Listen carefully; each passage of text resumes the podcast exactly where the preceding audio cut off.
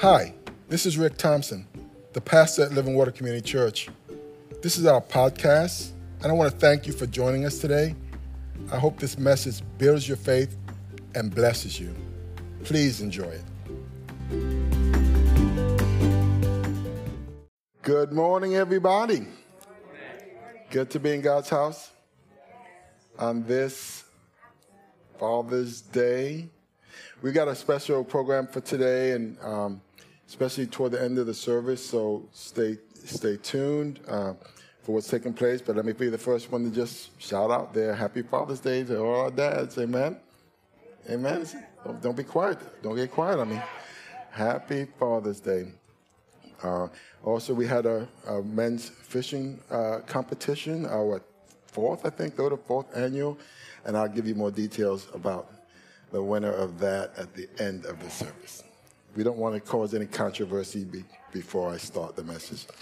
I've got enough controversy in my message. I'm just joking. All right, so we've been in a series that we've entitled, what, what's the title of the message?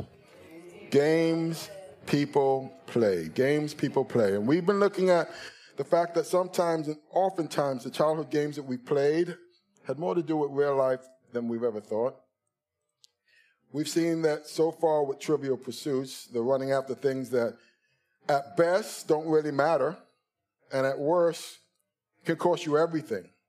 Like we saw in last week's message with, with Lot and his family. He had to leave it all behind based on the fact that he chose a place where, based on the fact that where he pitched his tent. Remember that? He says Lot pitched his tent in a certain place. Be careful, my friends because not every good idea is a God idea. Amen. And certainly everything that glitters is not gold. Beware, beware of what I call the convenience trap, the, the making decisions based on, listen to me, culture and, and, and not consulting Christ. Go back and listen to last week's message if you missed it. It's going to be worth listening to. All right? Well, today we're going to tackle a new game, and that game some of us are familiar with is called the game of Trouble. Trouble. How many played that game before back in the day? Yeah, a few people did. A few people did. I found this cool video. Let's take a look at it. It's about a minute, a minute, a little over a minute. Let's take a look at it.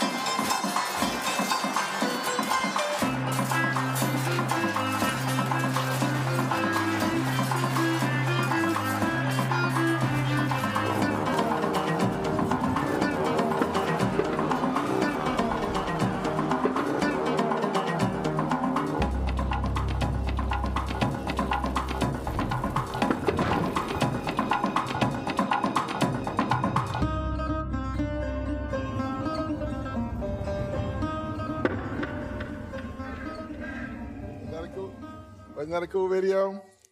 Now, now listen, if you've ever played Trouble, as you saw in the video, they use a single die on the plastic, what they call a pop-o-matic device that determines the number of spaces you move.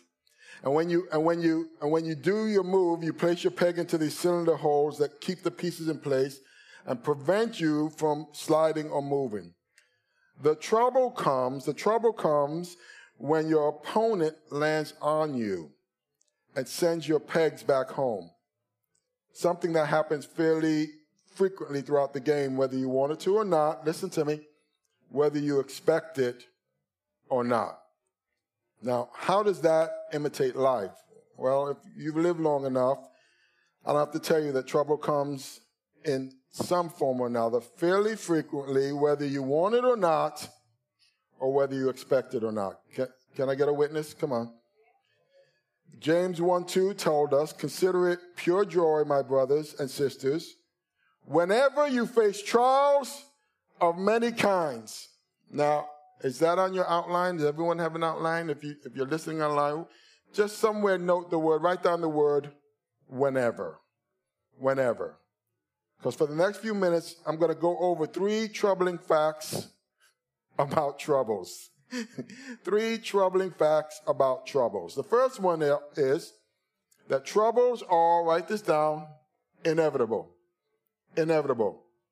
It's not a matter of if, it's a matter of when. It doesn't, and it doesn't say if ever trials come. What does it say? Whenever. That's the word it uses. Whenever trials come your way. Jesus said as much in John 16 33 is not up there, but he, he basically said, in this world you will have trouble. In fact, if you ever get a chance, and I encourage you to do so, a lot of people are now getting interested in end time stuff because we're seeing a lot of apparent end time things taking place. Matthew 24, read that when you get a chance. Daniel chapter 12, read that when you get a chance. And Revelations. This is just the first couple of books in, the, in Revelations. Read that when you get a chance.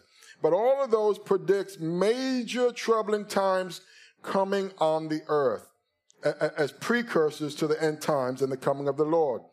All right? It talks about wars and rumors of wars. It talks about earthquakes and famines and nations rising against nations.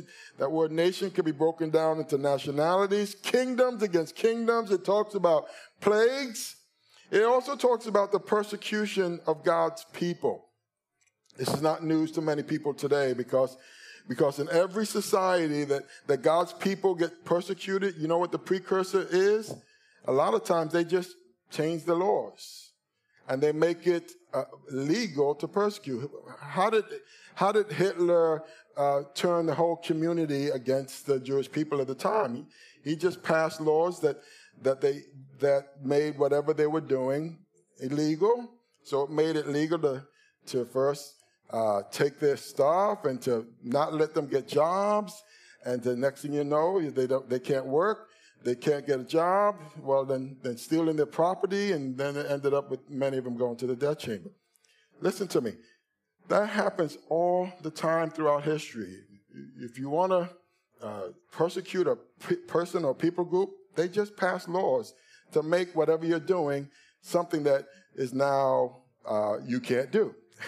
Read the Bible. Happened in the book of Daniel, happens all throughout the scriptures where they'll just do things to justify going after the people. Happened with Hitler, happens with the fascists, it happens with Marxists, it happens with the communists, it happens with the socialists to justify their hate towards God's people and, and, and, and, and, and Christ followers. That's what's behind the radical Islamist movement in the Middle East where Christians were being singled out and beheaded because of their faith. They just change the laws and make whatever uh, you're doing unacceptable, and then they justify going after you. Now, listen to me. That's what's that that that's the troubling times that that, that come. Now, the, can something like that come to this nation? It already has. It already has. The laws that they're passing today are, are, those that are related to abortion, those that are related to gender issues, stuff that Christians cannot get behind. Biblically, you can't get behind it.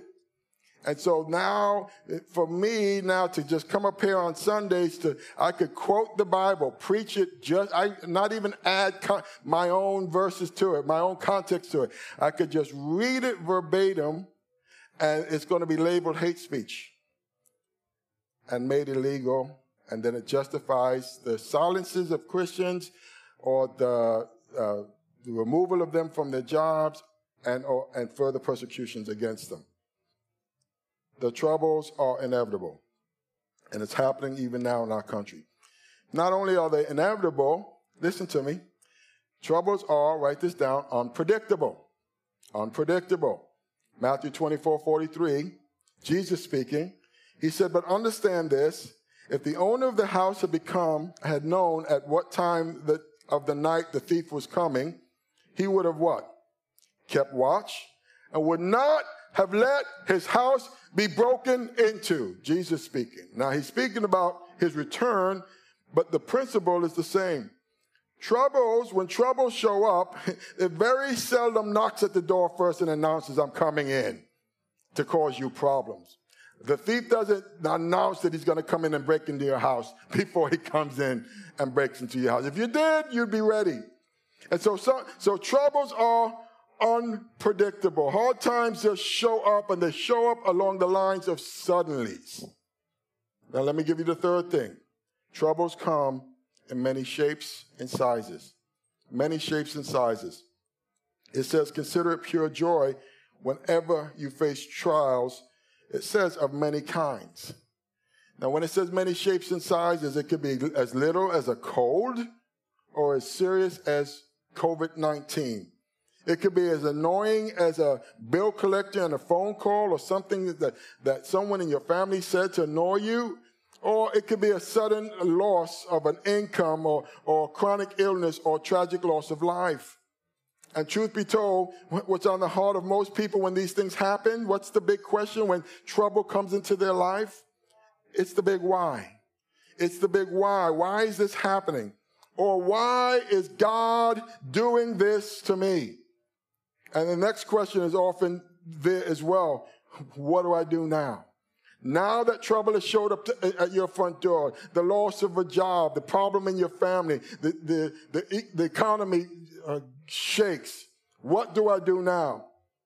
Well, let's tackle both these questions first, the first one first this morning.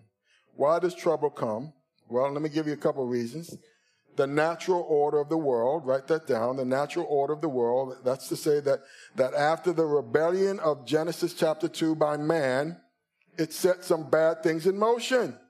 Genesis chapter 2, 16 says, And the Lord God commanded the man, You are free to eat from any tree in the garden, but you must not eat from the tree of the knowledge of good and evil, for when you eat from it, you will certainly, help me out, somebody. It says, You will certainly die. Now, a lot of people look at this and say, did they eat the fruit and immediately die? No, it actually took hundreds of years before they died. But the death process and the things that cause death began right at that moment of rebellion. Sickness came into the world, disease came into the world, aging came into the world, and eventual death would come into the world. And I believe that that's where that's when we started seeing those killer storms and earthquakes and mudslides that would wipe out hundreds and thousands of people, tidal waves that would wipe out thousands overnight. Listen, you don't have to be a scientist or a geologist to know that, that there aren't too many 100% safe places on this planet to live. That they just don't exist. In fact, some of the most expensive places in our country, California, Hollywood, those type of places, they have the worst catastrophe rates anywhere. It appears riddled with wildfires and earthquakes and fault lines. Come on, somebody. What's the cause of that? Well, the natural order kicked off because of the original sin. It, it kicked off rebellion against what's going on on this planet. Now, one day the Bible says that God's going to make everything right again, but we're not there yet. In Revelation 21 4, it says, He will wipe away every tear from their eyes. There'll be no more death, nor mourning, nor crying, nor pain. For the old order of things have passed away. Now, again, that's a promise of a new heaven for all those who believe. Any believers in here? Amen. Any believers watching me online? Amen. Say amen. So, so, it says, it says, so, so uh, all you need to, but, but all you need to know that we are not there yet is to turn on the news. It's to open up your social media account, your Facebook or your Instagram to know that this ain't heaven. Amen. This ain't heaven. There is no social inequality in heaven. There's nobody dying needlessly in heaven. There, there are no more deaths at all in heaven. There are no buildings burning or people protesting or cities being barricaded. There are no more wars or no more rumors of wars. Listen to me. There are no plagues in heaven. All of that is a, all of that stuff going on on this earth is a result of sin and death in the world. So natural order or disorder, if you will, explains some of the troubles that we see in this world. But it doesn't explain all of the reasons for troubles in this world. Sometimes troubles come, I want you to write this down, from satanic attacks. Satanic attacks. Now, Paul warned us of this in Ephesians when he told us armor up. Jesus practically spelled it out for us. Somebody said, Pastor Rick, is, is, somebody going through a, a spiritual battle? I said,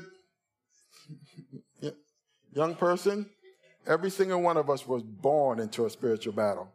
The moment you, you know, uh, uh, breathe your, open your eyes and breathe your first breath, you have entered into a spiritual battle on this earth.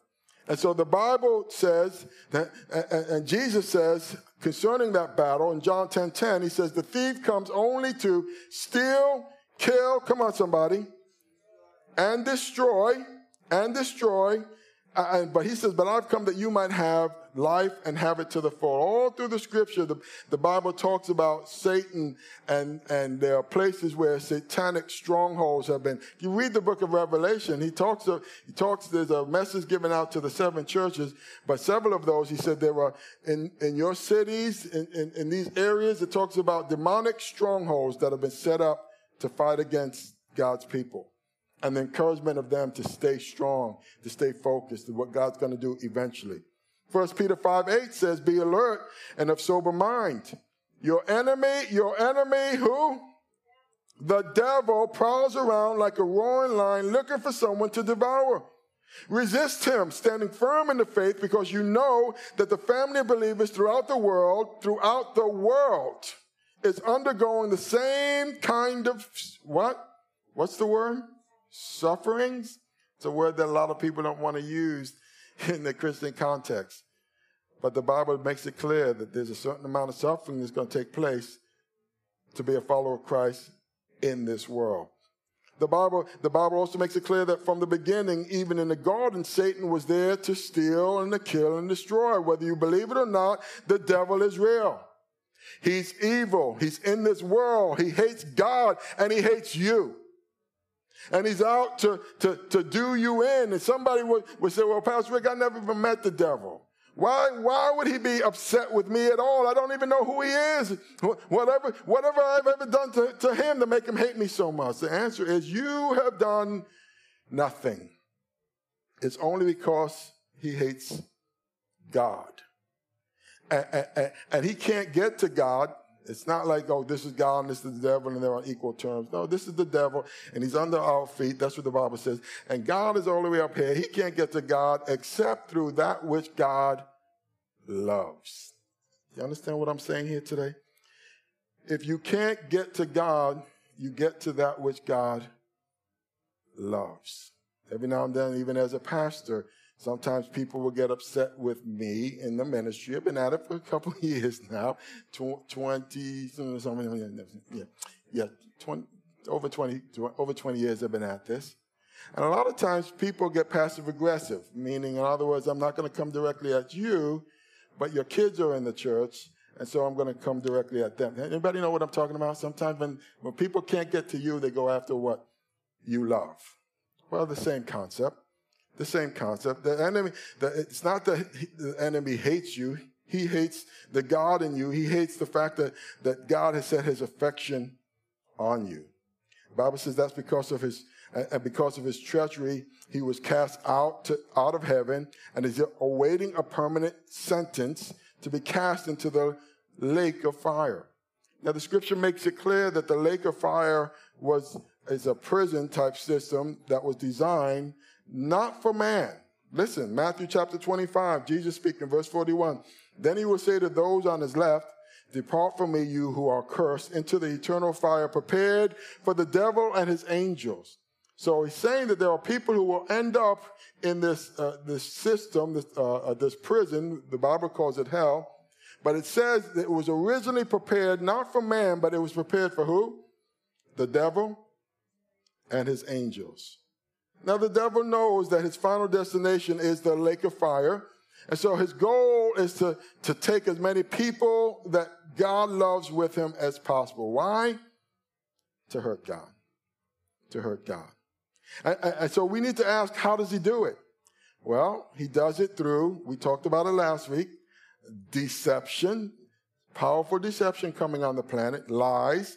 I was talking to my neighbor and and and and I was talking to him about the things, spiritual things, and one of the things I said to him was, "Listen, when the devil shows up, the scripture says he's an angel of light, which means if he came to your house with, with horns and a pitchfork and a big old tail swashing around and knocked on your door and said, let me come in, how many people would let him come in? Say nobody. Nobody. And he's not that dumb. when he shows up, the Bible says he comes as an angel of light. He comes looking like something that's good and godly and, and, and the whole nine things. And he comes to deceive that way.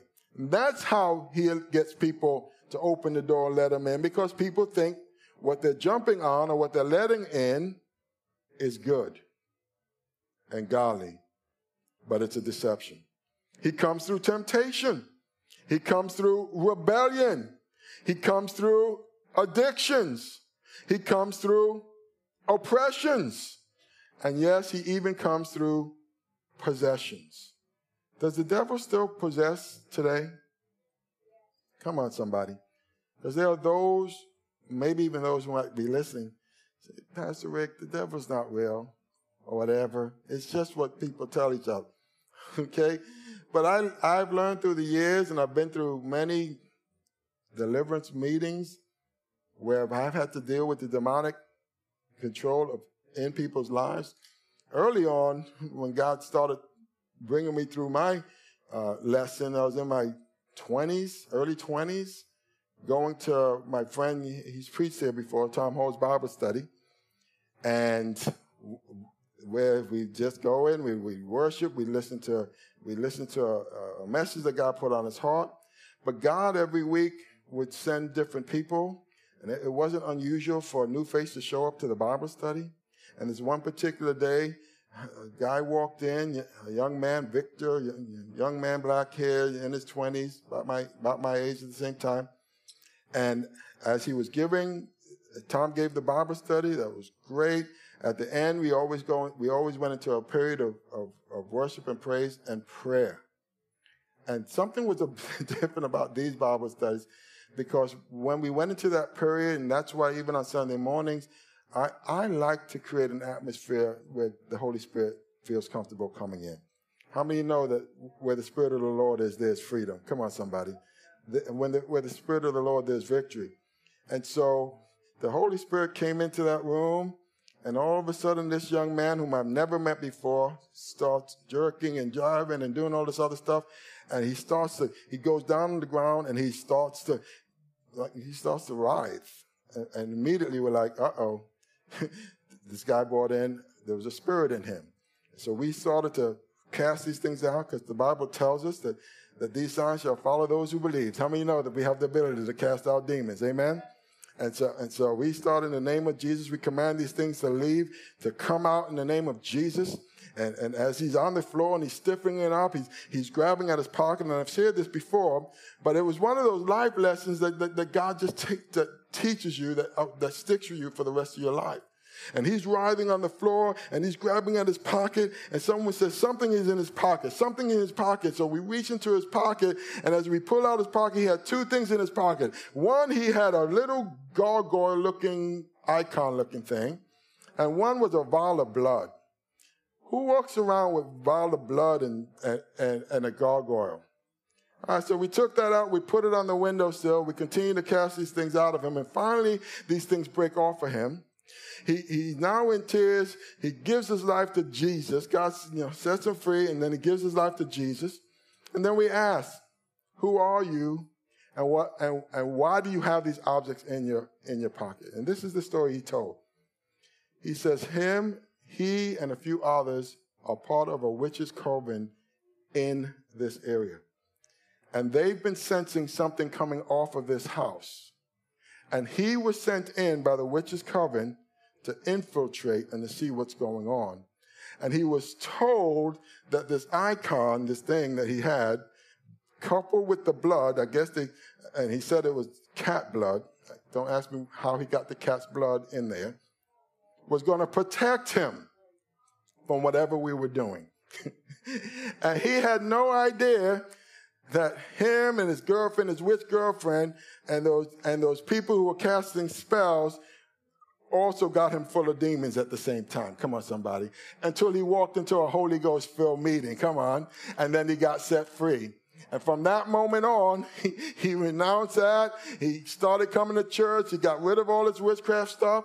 But that was a modern day thing happening where God took that, took, took out a, a, a demonic stronghold that was in somebody's life. Come on, somebody. Can, can, can, can I just say God is still delivering people today? Those who will humble themselves. But there are people who are getting sucked into demonic things, deceptions, witchcraft, things where God says, do not get involved. And they convince themselves by saying, oh, this, this is, that's bad magic. This is good magic. This, this, that's white witch. This is black witchcraft. This is white witchcraft. How many know there's no such thing as white witchcraft, black, black witchcraft? It's all bad and it's all demonic. And if you're going to tarot card readers, listen to me. If you're going to those people who are telling your fortune and you call yourself a Christian, you're going to walk in one way and you're going to walk out with something else. I'm telling you, stay away from that stuff. Because the enemy is coming to give you troubles. And Jesus says he comes to steal, kill, and destroy. Matthew 8, verse 16. When evening came, it says, many who were, help me out, somebody, demon possessed, many who were demon possessed, was brought to him, Jesus, and what did he do? He drove out the spirits with a word and healed all the sick. This was to fulfill what was spoken through the prophet Isaiah.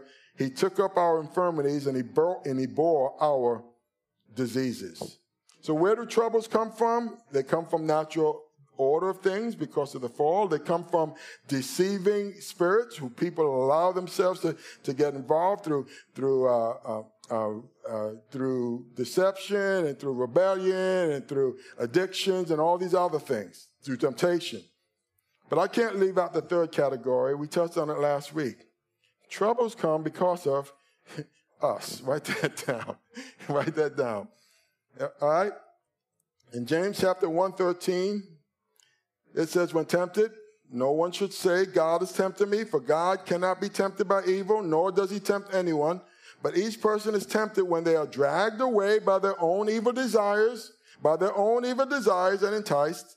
Then after desire is conceived, it gives birth to sin, and sin, when it's full grown, gives birth to death. Listen, listen. Some of the troubles we go through is not God, and it's not the devil doing it. This, it's just the effect of sin on our lives and us allowing these things to become rampant. The Bible says whatever you, whatever you give your members to, that becomes your master. So if you continue to turn your members over to sinful things, then that, that, sin in your life will eventually become your master. And the Bible says, I want no, nothing or no thing to be your master except the Holy Spirit in your life. Amen? Amen? We want what we want when we want it, regardless of the consequences. Pastor Rick, the devil's on my back. He caused me to lose my job. You mean it wasn't because you kept calling in or not showing up or coming in late? It's getting quiet in here. It wasn't because you did the absolute minimal when you were at work, only when the boss was watching. You spent more time talking and socializing than working. That wasn't the reason. It was the devil. Pastor Rick, I'm, I'm having troubles in my marriage. She's threatening to leave me. I'm having troubles with my family, troubles with my bills. Why, why, why is God doing this to me? Well, well let's look at it. What's been going on? I mean, what's really going on? Listen, it, it, it couldn't possibly be because you spend all your waking hours sitting in front of the TV playing video games. Oh my goodness, it's getting quiet in here.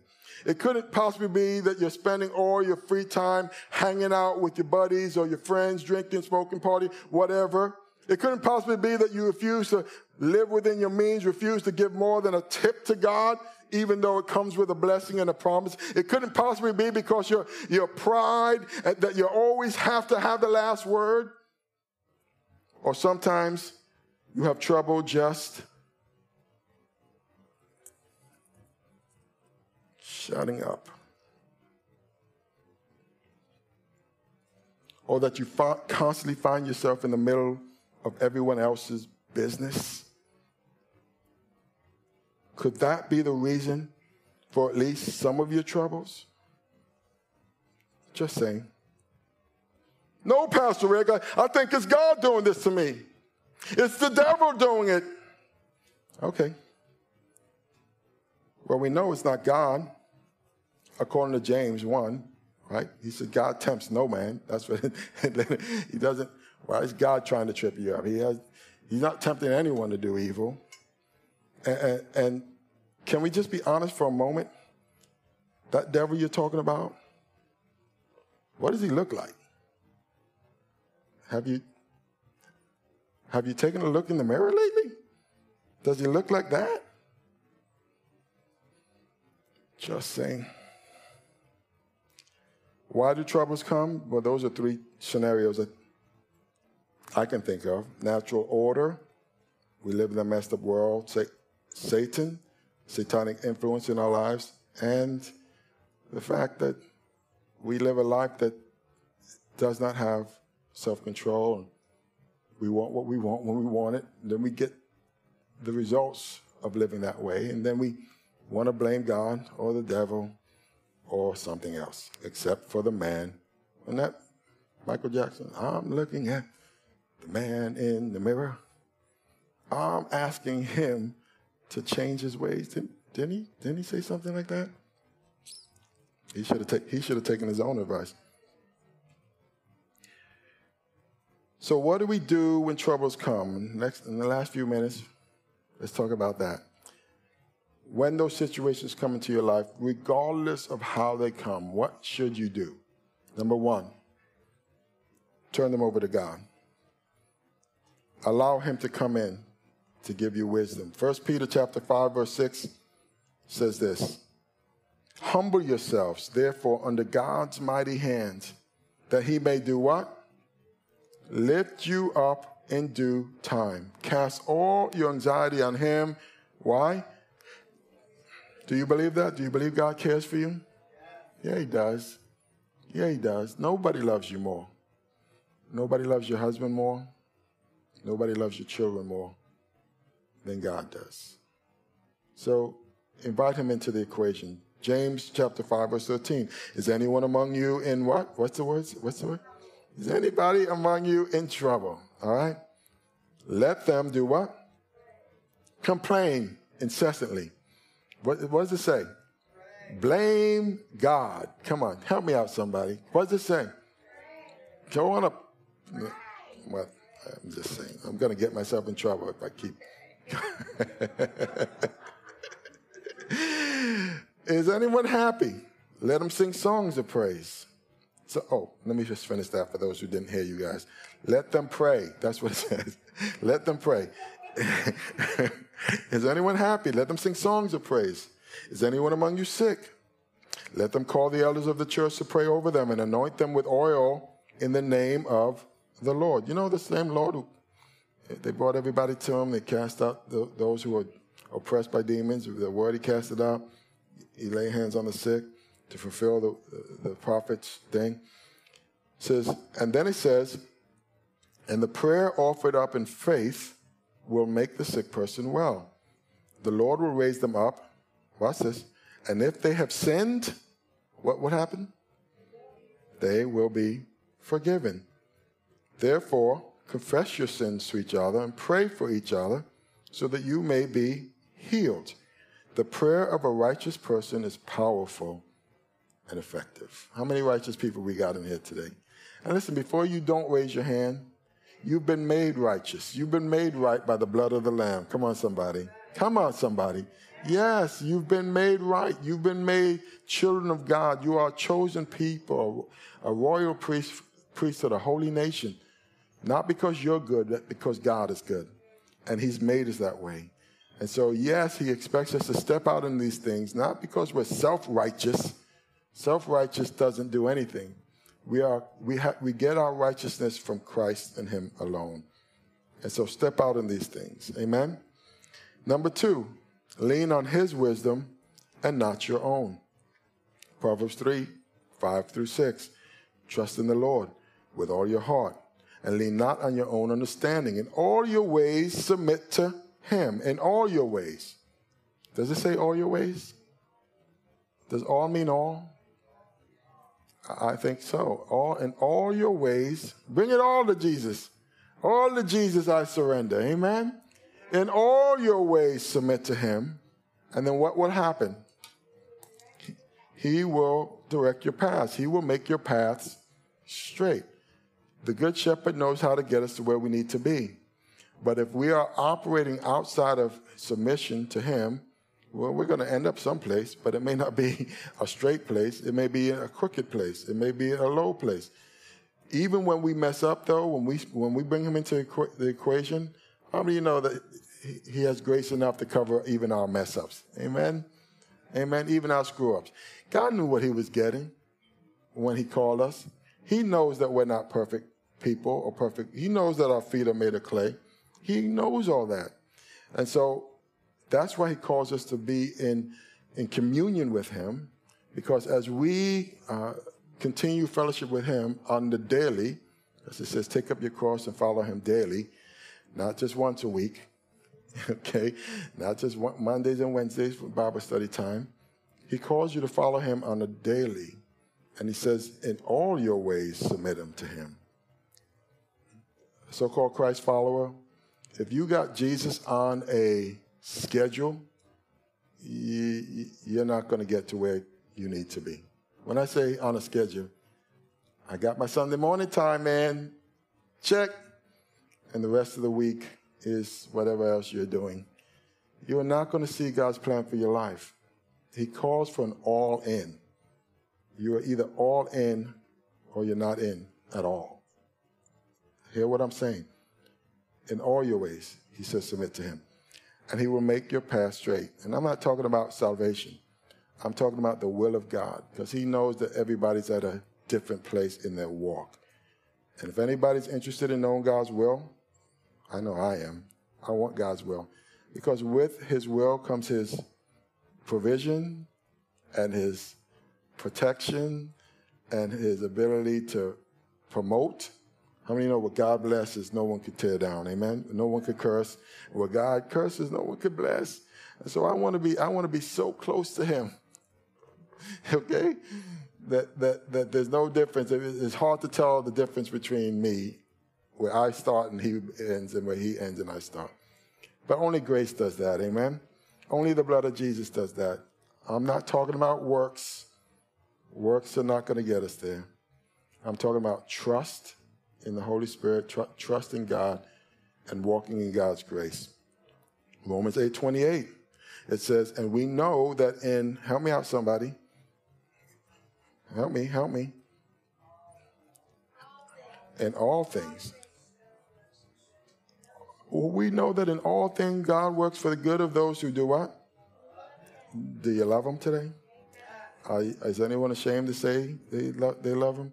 He says he, he says, he, he says, and we know that in all things God works for the good of those who love him and who, and who have been called according to his purpose. His purpose. And so it promises that he's going to work things out. Does that make sense? That if I walk this life out, he's going to work things out for me. God is working things out. Turn to someone and say, He's working it out. He's working it out. He's working it out. He's working it out. And so, so first you got to give give it over to God. Next, you got to lean on His wisdom, not your own. Let me give you the third thing, and there's only two more. This this one and the last one. You got to respond appropriately. Respond appropriately. Second Corinthians three two. I'm talking about dealing with troubles, not if they come, when they come. Second Corinthians 3 2 says, You yourselves are our letter, Paul speaking, written on our hearts, known and read by everybody. In other words, Paul is saying you are a walking testimony. Anybody know what I'm talking about? Someone says, okay, well, you got to go read the Bible to find out. No, you're, you're supposed to be the walking example of the Word of God. Amen? And Paul said that to, to the uh, to the Corinthian church. He says, You guys, you are a walking testimony, written on our hearts, known and read by everyone. His work was read by everyone based on the people that because he went to them and he proclaimed Christ and he loved on them and then he nurtured them, and then he raised them up, and then they became little Christ, little Christ walking around because of the result of his work. And so, so we need to respond appropriately for when when trouble comes our way. Let me tell you something. Hashtag, hashtag burn it down, that's not an appropriate response. Amen? Hashtag anything filled with hate or division, that's not a, an appropriate response. you got to find what the, what the Christ answer is through the deceptions and the temptations and the manipulations. We got to find that out and raise that up. Amen? So we got to respond appropriately. First Thessalonians 4:13 says, e- even in the face of death, because there are, you know, quite frankly, you know, people are dying all the time, and people are dying even unjustly. Now watch this. It says, brothers and sisters, we do not want you to be uninformed about those who sleep in death, so that you do not grieve like the rest of mankind who has, who has what? The rest of mankind has no hope. They don't know what's going on with eternal things and eternal matters. They've got a, they've got a, at best, a, a guess that they hope would happen. Okay? But the Bible says that's not the same for the Christian or the Christ follower. Okay? Yes, death comes into our lives. I, I probably have more funerals over the last four months than I've had in a long time. I got, I've already done two. I've got two more coming, coming up. Um, none of them COVID related, thank God, but in a short period of time. And it's so much easier when I am doing a funeral um, that I'm talking about someone who I know was a Christ follower. Amen. Because for the Christ follower, this is this is not a goodbye. This is until we meet again. Amen. And it's so much more difficult when the person that we're dealing with is not a Christ follower. Uh, it's just very difficult to try to, to try to navigate that. Usually, I say what I have to do because I think every life is a gift from God. Honestly, however you might have lived it, but I try to transition it quickly to the things of the Lord to get their minds on spiritual things. It says, For we believe that Jesus Christ died and rose, and so we believe that God will bring with Jesus those who have fallen asleep. We have a hope, amen? We have a hope. And so, even in the face of death, we need to respond appropriately. Now, let me give you the last one. Well, you tell me, what was the first one? What was the first one? The first way? Say it out loud. Say it out loud. Verse number two. Lean on him. Number three. Respond appropriately. Let me give you the last and final one. Folks, when trouble comes your way, you have to trust God for the outcome. Uh, there was an old song, I've said it before. He says, Whenever I can't trace his hands, I've got to trust his heart. Because God's heart for every single one of us is good. Jeremiah 32, verse 17 says, Our sovereign Lord, sovereign Lord, you have made the heavens and the earth by your great power and outstretched arm. Nothing is too hard for you.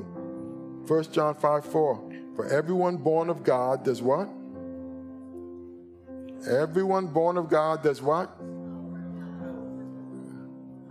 Overcomes what? Everyone born of God overcomes the world. Let me say this to you. You're an overcomer. You're an overcomer in Jesus' name. Victory is yours in Jesus' name.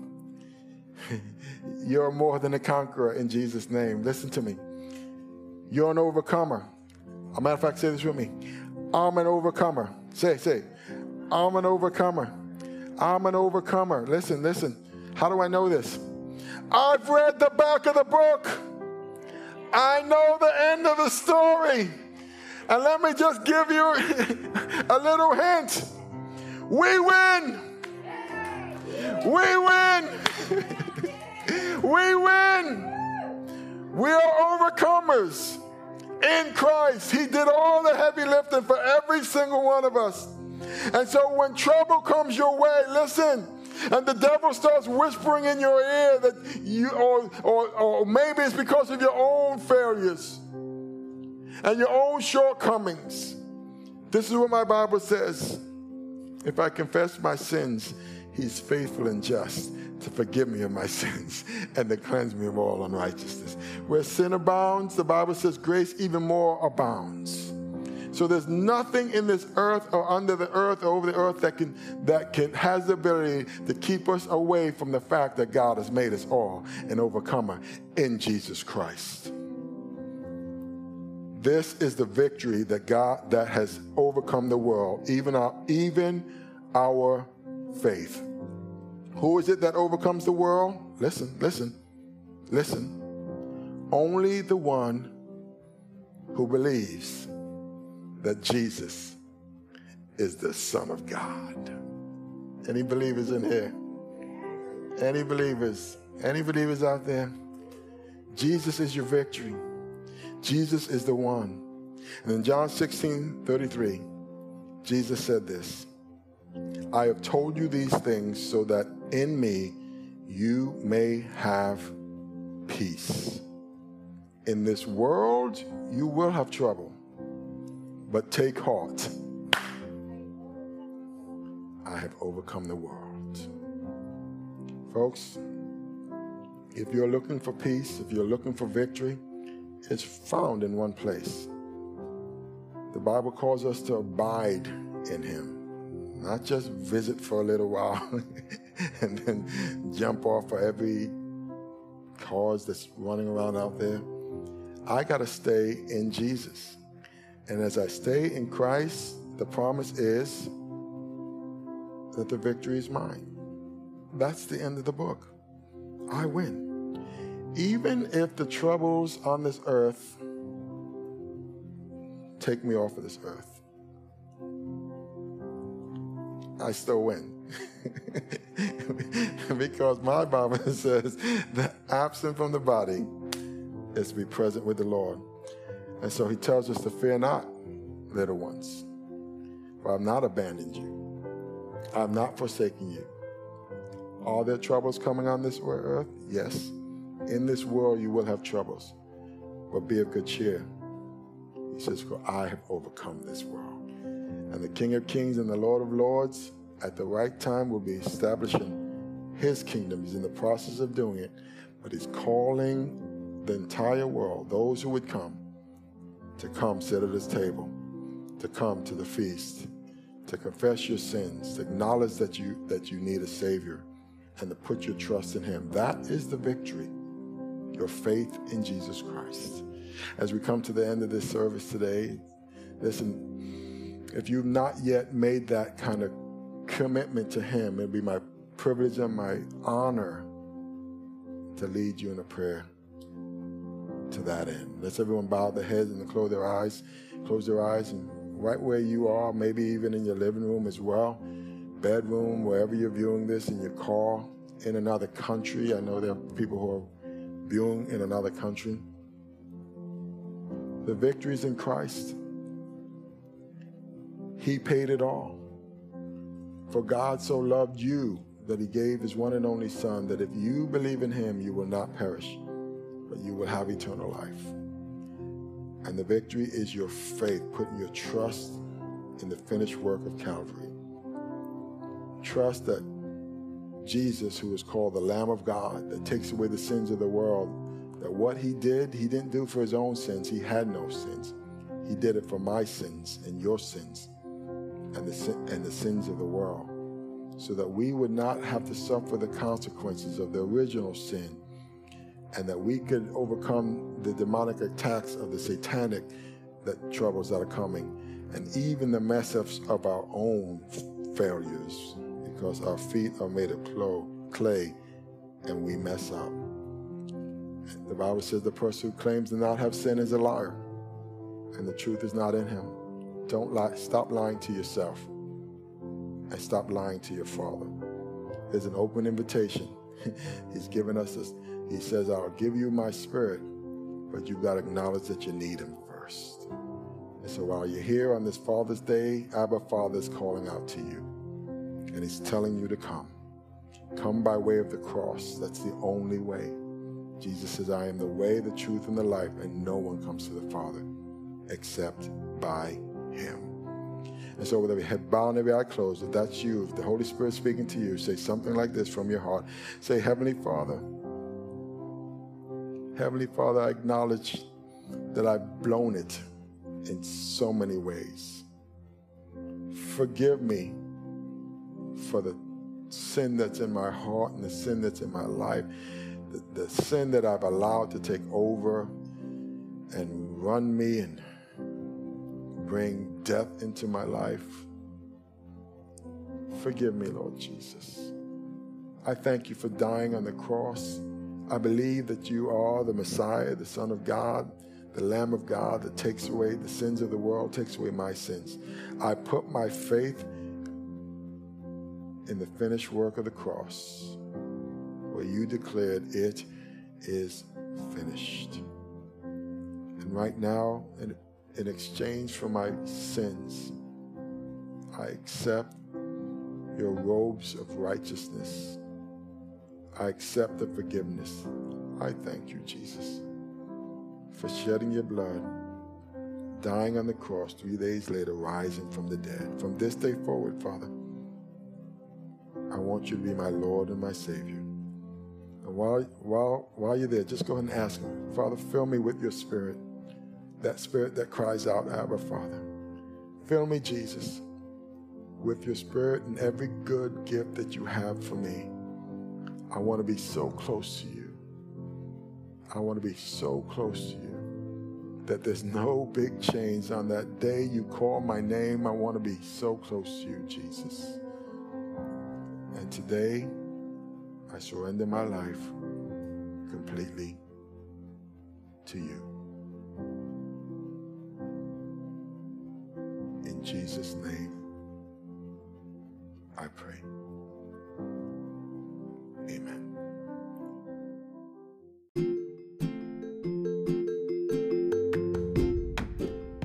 Thank you so very much for listening to this message.